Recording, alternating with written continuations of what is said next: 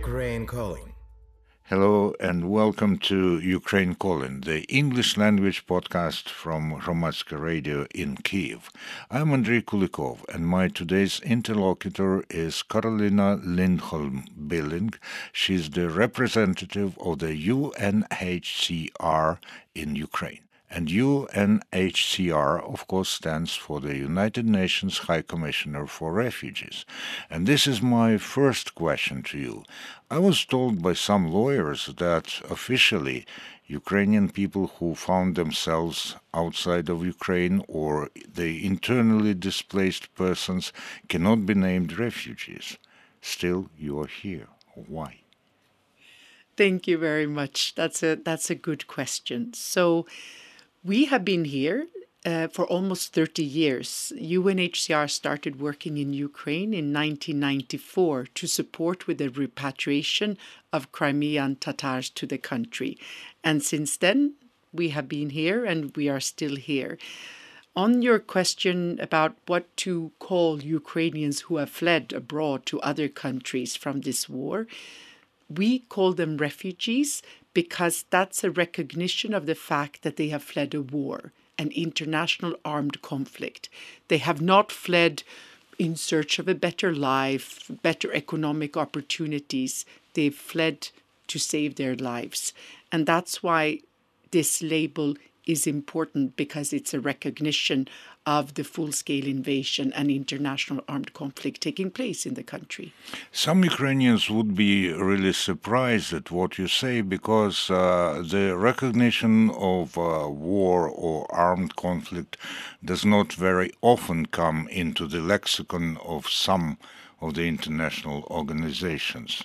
But uh, as UNHCR has so much experience, I think that you are unwavering in your definition, or are there still some doubts?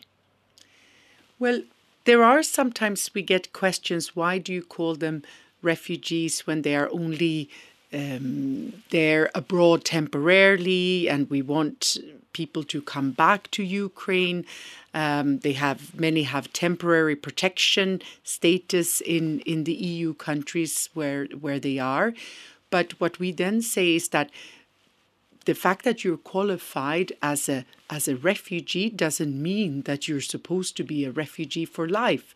Actually, on the contrary, um, it's not part of our work is also to support people to find long term solutions in order to reduce the time you are um, refugee abroad. So already since the start of Russia's full scale invasion of Ukraine, quite a number of the Ukrainians who fled abroad and became refugees have returned to areas like Kivska Oblast, Chernivska, Sumska, and, and other parts of, of Ukraine. And we are here today um, in the country to, amongst other things, support them to rebuild their homes and their lives in Ukraine.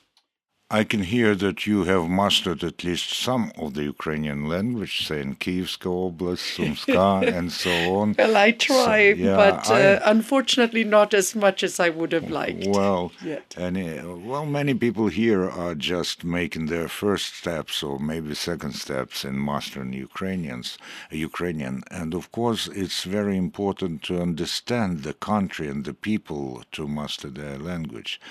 Uh, what have you understood additionally about Ukrainians, their needs, their aspirations, their qualities since February last year? Well, one of the first things I've really understood is how important home is the connection to your land, to your house, to your community. Um, the majority of people I meet, and I meet many because I travel around Ukraine all the time, um, say that they really want to remain in their home if they can or return to their home as soon as they can, rather than living in displacement somewhere, renting an apartment or in a collective center which is a dormitory that's been turned into an accommodation center.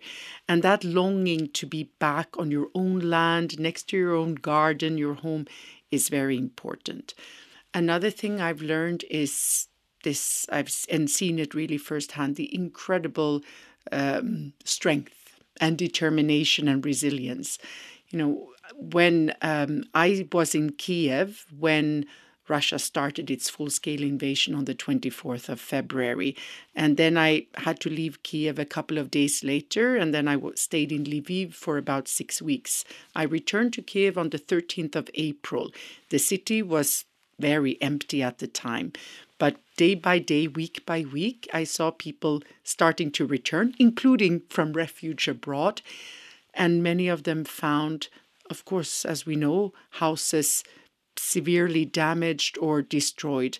And I saw how they walked into their own house, looked around, and took up the broom and started to sweep up pieces of glass, rubble from the ground, covered the windows, and immediately started that process of, of, of self recovery. So, that incredible strength and determination and, and working hard is also something I've found in Ukrainians. Plus a good sense of humor and of course, you know, love for art and culture.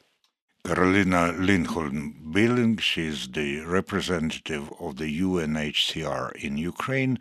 And some people would say, uh, listen, you're talking some abstract things without uh, specific figures and so on. And of course, there will be place for figures in uh, probably two minutes. But first, another question. You said that Ukrainians are characterized by strength, resilience, persistence, and all this. But I must tell you that in order to work with people in distress, you and your team have to have, well, at least as much strength and determination as those whom you are working with? What's the source? Is it just the obligation of uh, and the habit of many years of work in uh, this field? Is this something, let's say, uh, humanistic ideals, or is this the feasibility of taking care of people in the vulnerable world so that the world becomes less vulnerable? For me, the strength comes from um, the people I work with and for. You know, I seeing the strength that they have um, inspires me and gives me energy to do the work I do and the work UNHCR does. And and you know, I always think of the people we are um, here to support they are, um, I try not to see them as vulnerable people who need help. I see them as very strong, resilient people who need some enabling support.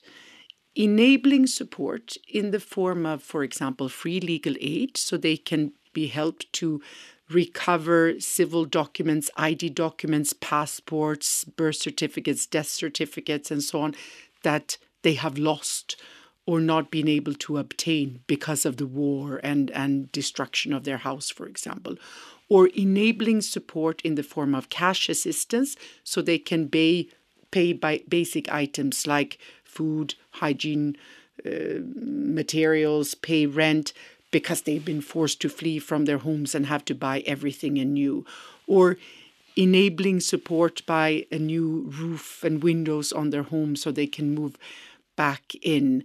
It's not a- assisting a helpless person, it's enabling someone who's actually incredibly strong. And for me, this is UNHCR's mission.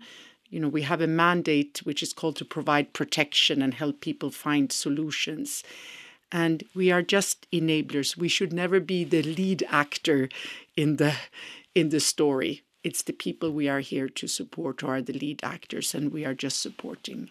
You have uh, listed some of the kinds of help that the UNHCR provides in Ukraine, and now it's a good place to start to quote figures, which is, of course, uh, may be counterproductive on the radio, but uh, it will be very, very uh, telling on uh, the uh, transcript of this interview because we're going to put it on the net. So, about the scope of your work, please. Hmm. So, in 2022, uh, when the full scale invasion started, we scaled up from a relatively small um, operation, as we called it, mainly focused before in the east. We had offices in Mariupol, Sloviansk, Severodonetsk, and then into a big uh, operation. So in 2022, we reached 4.3 million people with services and assistance, including cash assistance, uh, non food items, blankets, mattresses, pillows, hygiene kits, etc. Um, also, emergency shelter material and house repairs, and what we call protection services, which includes this free legal aid, uh, psychosocial support, and um, accompanying people with high vulnerabilities to social services. In 2023, so far, we have reached um, almost 2.5 million people with the same services. Breaking down between the different areas, for example, we have uh, we're proud to say we have supported about 23,000 families to repair their damaged homes. And these are repairs, uh, new roofs, new windows, new doors, so people can move back into them. So, um, and we are hoping to reach 25,000 before the end of this year. Um, this year, we have also so far supported more than 650,000 individuals with cash assistance, including some more uh, assistance now during the winter months to pay for additional costs of heating and fuel, and about 1.2 million people with these protection services. And of course, knowing Ukrainians, you may uh, uh, guess that some of them will ask, and what's the amount of the cash assistance that you provide? So, um, the amount that we provide uh, per person per month was up to uh, the um, end of uh, September, 2,200 grivna per month. So 6,000, and we did this for three months. So 6,600 grivna per person. Um, but then from October, it was increased to 3,600 grivna per month, and then times three. So this is whatever one may say. I will tell you uh, that it is more than my monthly pension. So I, if I were in this situation, would certainly appreciate this. Although, of course, uh, if we sort of spread it throughout the year, then but yes, you are enablers. And sometimes it is very, very important that this enablement or this help comes at the right moment. And uh, it just helps to fix not just the roof or the window, but the way you feel, the way you feel, and provides you with new opportunities. Uh, maybe this is not uh, the politically correct question, but still, what sort of help you personally consider the most important? And just don't tell me every kind of help is equally important. No, I will say um, the most important is the kind of help the person you're trying to help at that moment needs. Because one person may need acute psychosocial support, for example. You know, after the horrible missile attack on Hroza in Kharkivska uh, Oblast, um, one of the Ukrainian NGO partners we work with, Proliska, um, they went there with psychologists on the ground plus material assistance. And of course, people there were in shock, in deep trauma. And their psychologists provided this psychological first aid um, to to to people who had survived the attack but lost family members or or had family members injured. And I think for some, that was the most important. But then for someone else, it may be that cash assistance you received just when you had fled or been evacuated from um, your home area and without anything but the clothes, you know, on, on, on your body, and you need some money to buy food or or or or med go and buy medicines or or and and I remember at the start of the full scale invasion when they were you know when I was in the uh, west of the country and you know every day the evacuation trains arrived to to Lviv and uh, Mukachevo and so on with with with thousands and thousands of people displaced who were looking for somewhere to sleep for the night. For them, maybe that place to sleep, to be told, here we have a collective center where there is a free bed for you to sleep tonight with a clean mattress that's not used for 20 years, you know, where you can have a proper shower is the most important. So I think what is key for us is to really, again, that's why we are enablers, ask people what they need. Obviously, as UNHCR, there are many things we are not within our capacity to provide, but where it matches, that's what we should do. Do you ask them directly, or is there some sort of a uh, survey service which provides you with the data? So we both. We both. ask people, but often we work very closely with the local authorities at the settlement or Hromada Oblast level um, and then with you know people and communities themselves directly or through local NGO partners we we work with, like Proliska mentioned, and it's about asking the people what they need. But then we also provide information about what UNHCR specifically can offer the cash assistance, the free legal aid, the psychosocial support. But for example, in our programs, we do not work in the area of, of health, for example. Mm-hmm. There, there are other organizations. So, this is also important to be honest about what you can do and what you cannot do. Over the years that you and the, the, UNHCR were engaged in Ukraine, were there any cases when you thought that this sort of help will be very much in demand, but people would tell you, no, no, we don't need this, we need something else, and then you had to rethink your strategy or tactics? Hmm. Well, I think we have at the during the first in 2022 last year there was a lot of demands for in kind assistance. Mm-hmm. Yeah, mattresses, blankets, these kitchen sets that we provide for people who are starting up a new life and need a, they've left all their pots and pans and kitchen sets at home. And now it's the most people prefer the cash assistance so they can buy what they need because maybe they need one pot, but they don't need the pan. and they don't need a mattress, but they need two pillows instead. So it's more efficient, and then you buy it from the local market. So, in that way, we have adapted our response. So, this year and looking into next year, we are increasing our cash assistance program and reducing the in kind distribution program. As far as I remember, you said that last year you have uh, reached 4.3 million people, yes. and this year so far 2.5 million people. Yes. Uh, why uh, there's this difference? Do you think that, and do you get the data that uh, uh, no more people need assistance, so maybe your uh, operation has reduced in scale? What? Why is this? It's it's mainly related to funding because in 2022, when the full scale invasion started, I mean, there that global outpouring of support from governments providing funding, but also from private individuals and private sector providing funding. So we had more resources to support more people, and I think this has been same for for everyone.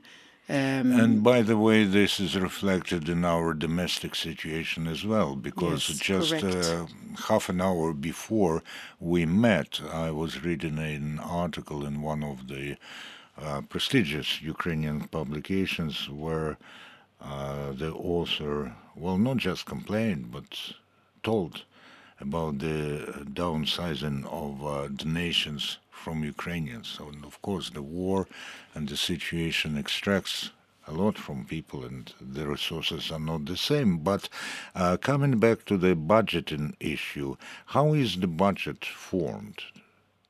So the budget is formed. I mean, we deliver and and and our programs within what is called an interagency humanitarian response, which is led by the UN's humanitarian coordinator Denise Brown, and then you have um, diff- many different organizations, UN, uh, national NGOs, international NGOs that deliver programs within the context of that response.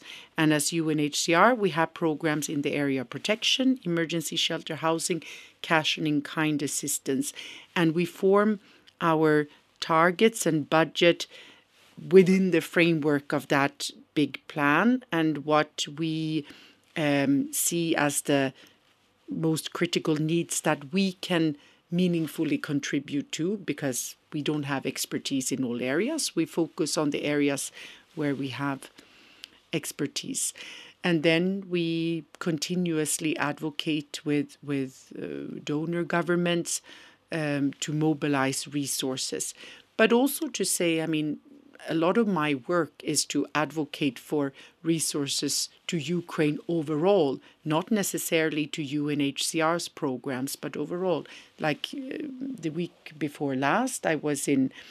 I was in Kryvyi in Vysokopilia, Zaporizhia, Dnipro, in Odessa, and um, heard directly there from people impacted by the war, the local authorities, and in order to get first hand information on the current situation to then tell the world about what the needs are of people who are suffering because of the war and call for more resources to come to Ukraine, humanitarian recovery, so that people can yeah, live um, dignified lives in the in the country.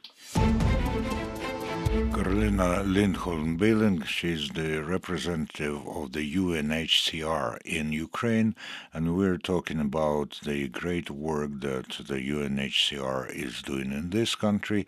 And I, of course, I was going to ask you, where have you been during these uh, 18 or it's almost 20 months? Uh, 22 months now. Listen, sometimes I lose the track of time because, yes, with all the events, uh, sometimes it seems that uh, the first day never ends. But you named some of the cities that you've been to, Zaporizhia and Kryvyi Rih, Vysokopila and the rest. And uh, you also mentioned that the UNHCR had uh, offices in Severodonetsk and Mariupol and uh, Slovyansk, uh, before the full-scale invasion.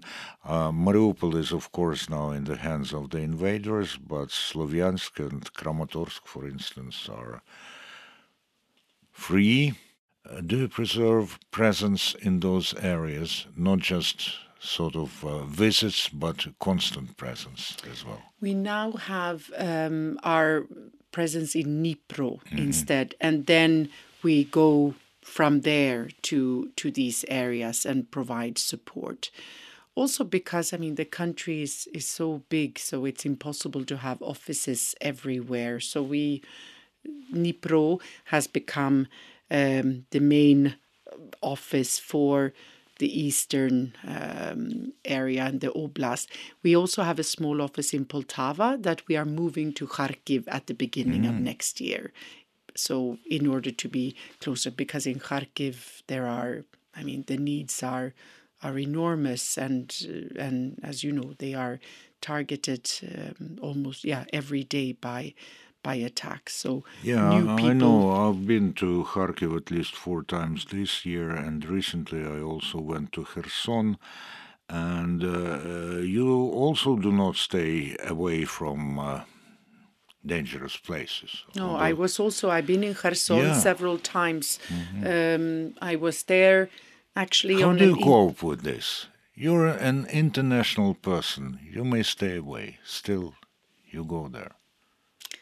Well, because I care. And I think that I can and we can contribute to something which is meaningful for people. I'm originally from Sweden. Yes. Yes.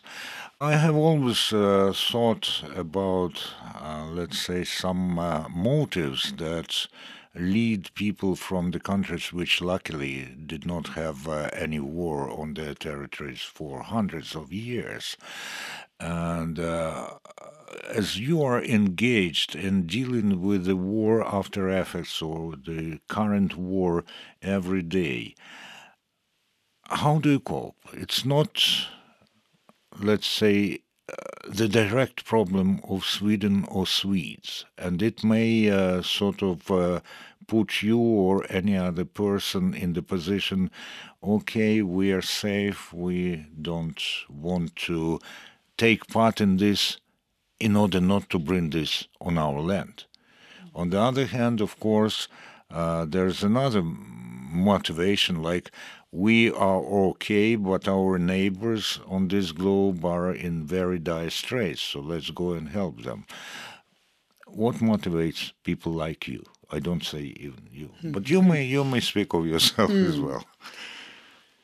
Well, I think it's the it's a it's a care for the state of our world, our global world. I mean, we yeah, we can try to think that we can just mind our own business and live our life in our little, you know, corner of the world. But for me, the world is, we are, you know, um, a citizen of the world, and and I feel I have a responsibility to contribute in some way to making it better. And that for me started as a teenager. And, and then I've worked almost 25 years now for UNHCR in different um, countries. Um, I think it is the feeling that you can, you know, do something that is yeah, meaningful to people. Some people work in the more humanitarian sphere, some work more in development, some work on peace building. For me, I found the humanitarian, uh, but not again assisting helpless people, but enabling people. That's where I found meaningful. Maybe it's also I'm a lawyer by by education and I get very angry when people are deprived of their Criminal most fundamental law, rights. Law, international law, international law, human rights okay. law, and I get upset when people are deprived of their rights. And I therefore feel that for UNHCR, with our protection mandate, it's about enabling people to reclaim their rights and their dignity and access to, to services. But of course, the mission of the UNHCR in Ukraine is composed not only of Swedes. I presume there are many majority different people. Ukrainians, yeah, majority, majority Ukrainians, Ukrainians who are also, amazing staff. But also yes. many many foreigners. Yes. How do you yeah. sort of uh, find the common language between them? Uh, different habits, different backgrounds. Uh, maybe, maybe uh, at least for the beginning, different association with what is happening. How do you manage this team?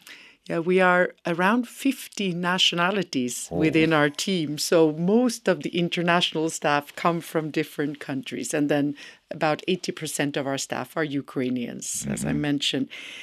So I think what, what unites us and what is what what we focus on is that we come from different countries, cultures, background, experiences, but what unites us is this mission, what I call our protection and solutions mission. Our mission to enable people who have been deprived of their most fundamental rights, uprooted, to help them regain that and to find the long term, to recover from that um, trauma, be it war, conflict, persecution, trauma, and build their life again and, and look forward to a brighter future.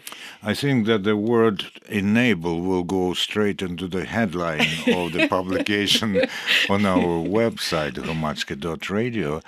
Uh, but uh, back to your I can't. But can I, if yeah. I may, on this yes, question, yes, because please. I also think it's extremely enriching to work with colleagues from many countries and backgrounds. it's sometimes easier to work with people who are all from the same background mm. as you because you very much find common understandings easily. I but can associate with this. yes, but then you also miss those uh, perspectives and ideas the the that come completely from a different perspective that you didn't have in your mind that opens up new horizons and I think some of the best moments I've had in my years with UNHCR are when I've been in a team with colleagues from different continents, countries, different backgrounds who have together worked to solve a problem or find a way forward. It's it's very it's very rewarding. Back to your travels, or uh, should I call them travels? Back to your wandering mission in Ukraine. And uh, you have already mentioned some of the places that you've been. Uh, what is the brightest or maybe the darkest memory that stands out uh, about uh, the cities or villages that you visited? Well, what immediately comes to my mind when you ask is um, when I uh, went to Kherson city less than 72 hours after it had been retaken by the Ukrainian forces. It was on the, I think, 13th of November we were there. And when, you know, we drove this this road with where we could see you know mortar sticking out of the tarmac and the mine clearing teams on the road. And and so it was it was a bit um, a bit scary I have to say. And we were going there with some assistance together with um, colleagues from other UN agencies and the humanitarian coordinator. And then when people were coming out from the houses like waving to us. And and I think seeing how happy they were to see people coming into the city and coming back to the city was was an extremely strong experience. And it felt meaningful because you know they they could see that they had not been forgotten during this time when they had been under the temporary occupation of the of the Russian forces. When you go to such dangerous places, I suppose that you are obliged to wear a bulletproof vest and a helmet. Do you have them made to measure, or whether it's just given to you and uh, someone said, and then you can adjust it? So we we have them in the car, and and there are sometimes we have to wear them. When we went to Kherson that day, we we didn't have to wear them. I always prefer not to wear them because it feels awkward for me to wear a bulletproof vest when you know the woman the man the kids i'm speaking with do not wear this again we are here as equals um, but um, we we have them, and yes, they are in size small, medium, large, not not uh, custom made. not custom made. but yeah. then you wanted to ask. I I can say about the saddest, the saddest mm-hmm. um, experience I think or moment during my time here in the past. 20 months was when I visited Bilozerka in Khersonsk Oblast one month after the Kakhovka Dam destruction. And it was on a street which had been covered more than three and a half meters high of water flooding from from the dam. And there I met a man, Sasha, who was now clearing the grounds where his house had stood, but which had completely collapsed from the weight of the water. There was nothing left of it, and he was there with the help of volunteers. I remember one had come from Chernivtsi to Bilozerka to help people there, and they were clearing it because he said, I need to build a new house before the winter. And then on the other side of the street, and this is even sadder, I met with a woman, uh, Lubov, in her 70s who um, I mean she she was so frail and shaking so it was hard for her almost to speak but she described how Her house had been shelled twice, the second time killing her daughter, leaving behind a 19 year old grandson, a 9 year old granddaughter with disabilities, and then on top of this tragedy, her house had been flooded after the Kakhovka Dam breach. And you feel, and we heard, of course, the, the shelling ongoing while we were there. Karolina Lindholm Billing, she is the representative of the UNHCR in uh, Ukraine. We're almost rounding this conversation up. I'm very, very grateful to you for being so personal and involved in this conversation, same as in your work. But still, you are an official representative of an international organization, so maybe there's something that you just have to say as the uh, official representative. If you want to do this, please do so. well, I think I what I want to say is, um, I mean, thank you to to all the Ukrainians I've met during my um, well, soon two and a half. Well, I came here in, in, in May 2021. It's two and a half years I've been in, in Ukraine and for, you know, welcoming me so warmly and, and enabling, you know, me and, and, and my team to contribute to this truly collective response to uh, to to the war, to Russia's full scale invasion, because you know the needs, humanitarian needs, recovery needs, uh, psychosocial support needs that have been um, triggered and, and because of this are just enormous, and no one can address them all. But I, what I've found in Ukraine is this truly what I would call a whole of society response. Volunteers, organizations, authorities, international partners coming together to do what each of us can do. But to be able to contribute to that, you need to um, be also enabled by the government and the authorities and the people themselves. And I think we have really felt enabled here. So I want to say thank you for enabling us to support Ukraine and say that we are committed to continuing raising um, the priority to support Ukraine, um, you know, in the year to come and years to come. Well, the Beatles have once uh, said that the love you make is equal to the love you take. So enablement also goes both ways. And now the question which I haven't thought of, but when you mentioned for the second time that you came to Ukraine in uh, 2021, in May 2021, yes? Yes, yes. Uh, I suddenly thought, and has she been to Staroshvedske in Kherson region? No, no, I haven't. But you know what this is. So I've never been, but because I hadn't been to Kherson region before the ah, full-scale invasion. Well, for those who don't know what Staroshvedske is, this is the uh, only village in Ukraine which still preserves some of the legacy of the Swedes who came there to develop Ukrainian or, well, Swedish Ukrainian agriculture and who have a very high reputation among local people for being diligent and serious and uh, being able to enable mm. other people as well. So maybe that's where I need to go as soon as I can. All right.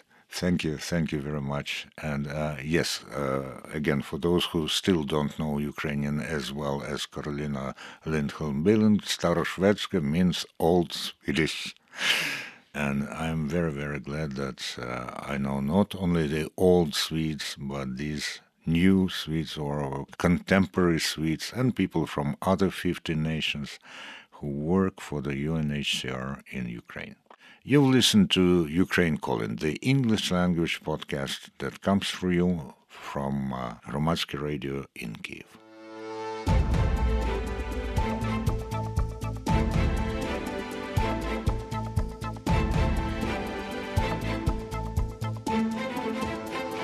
Ukraine Calling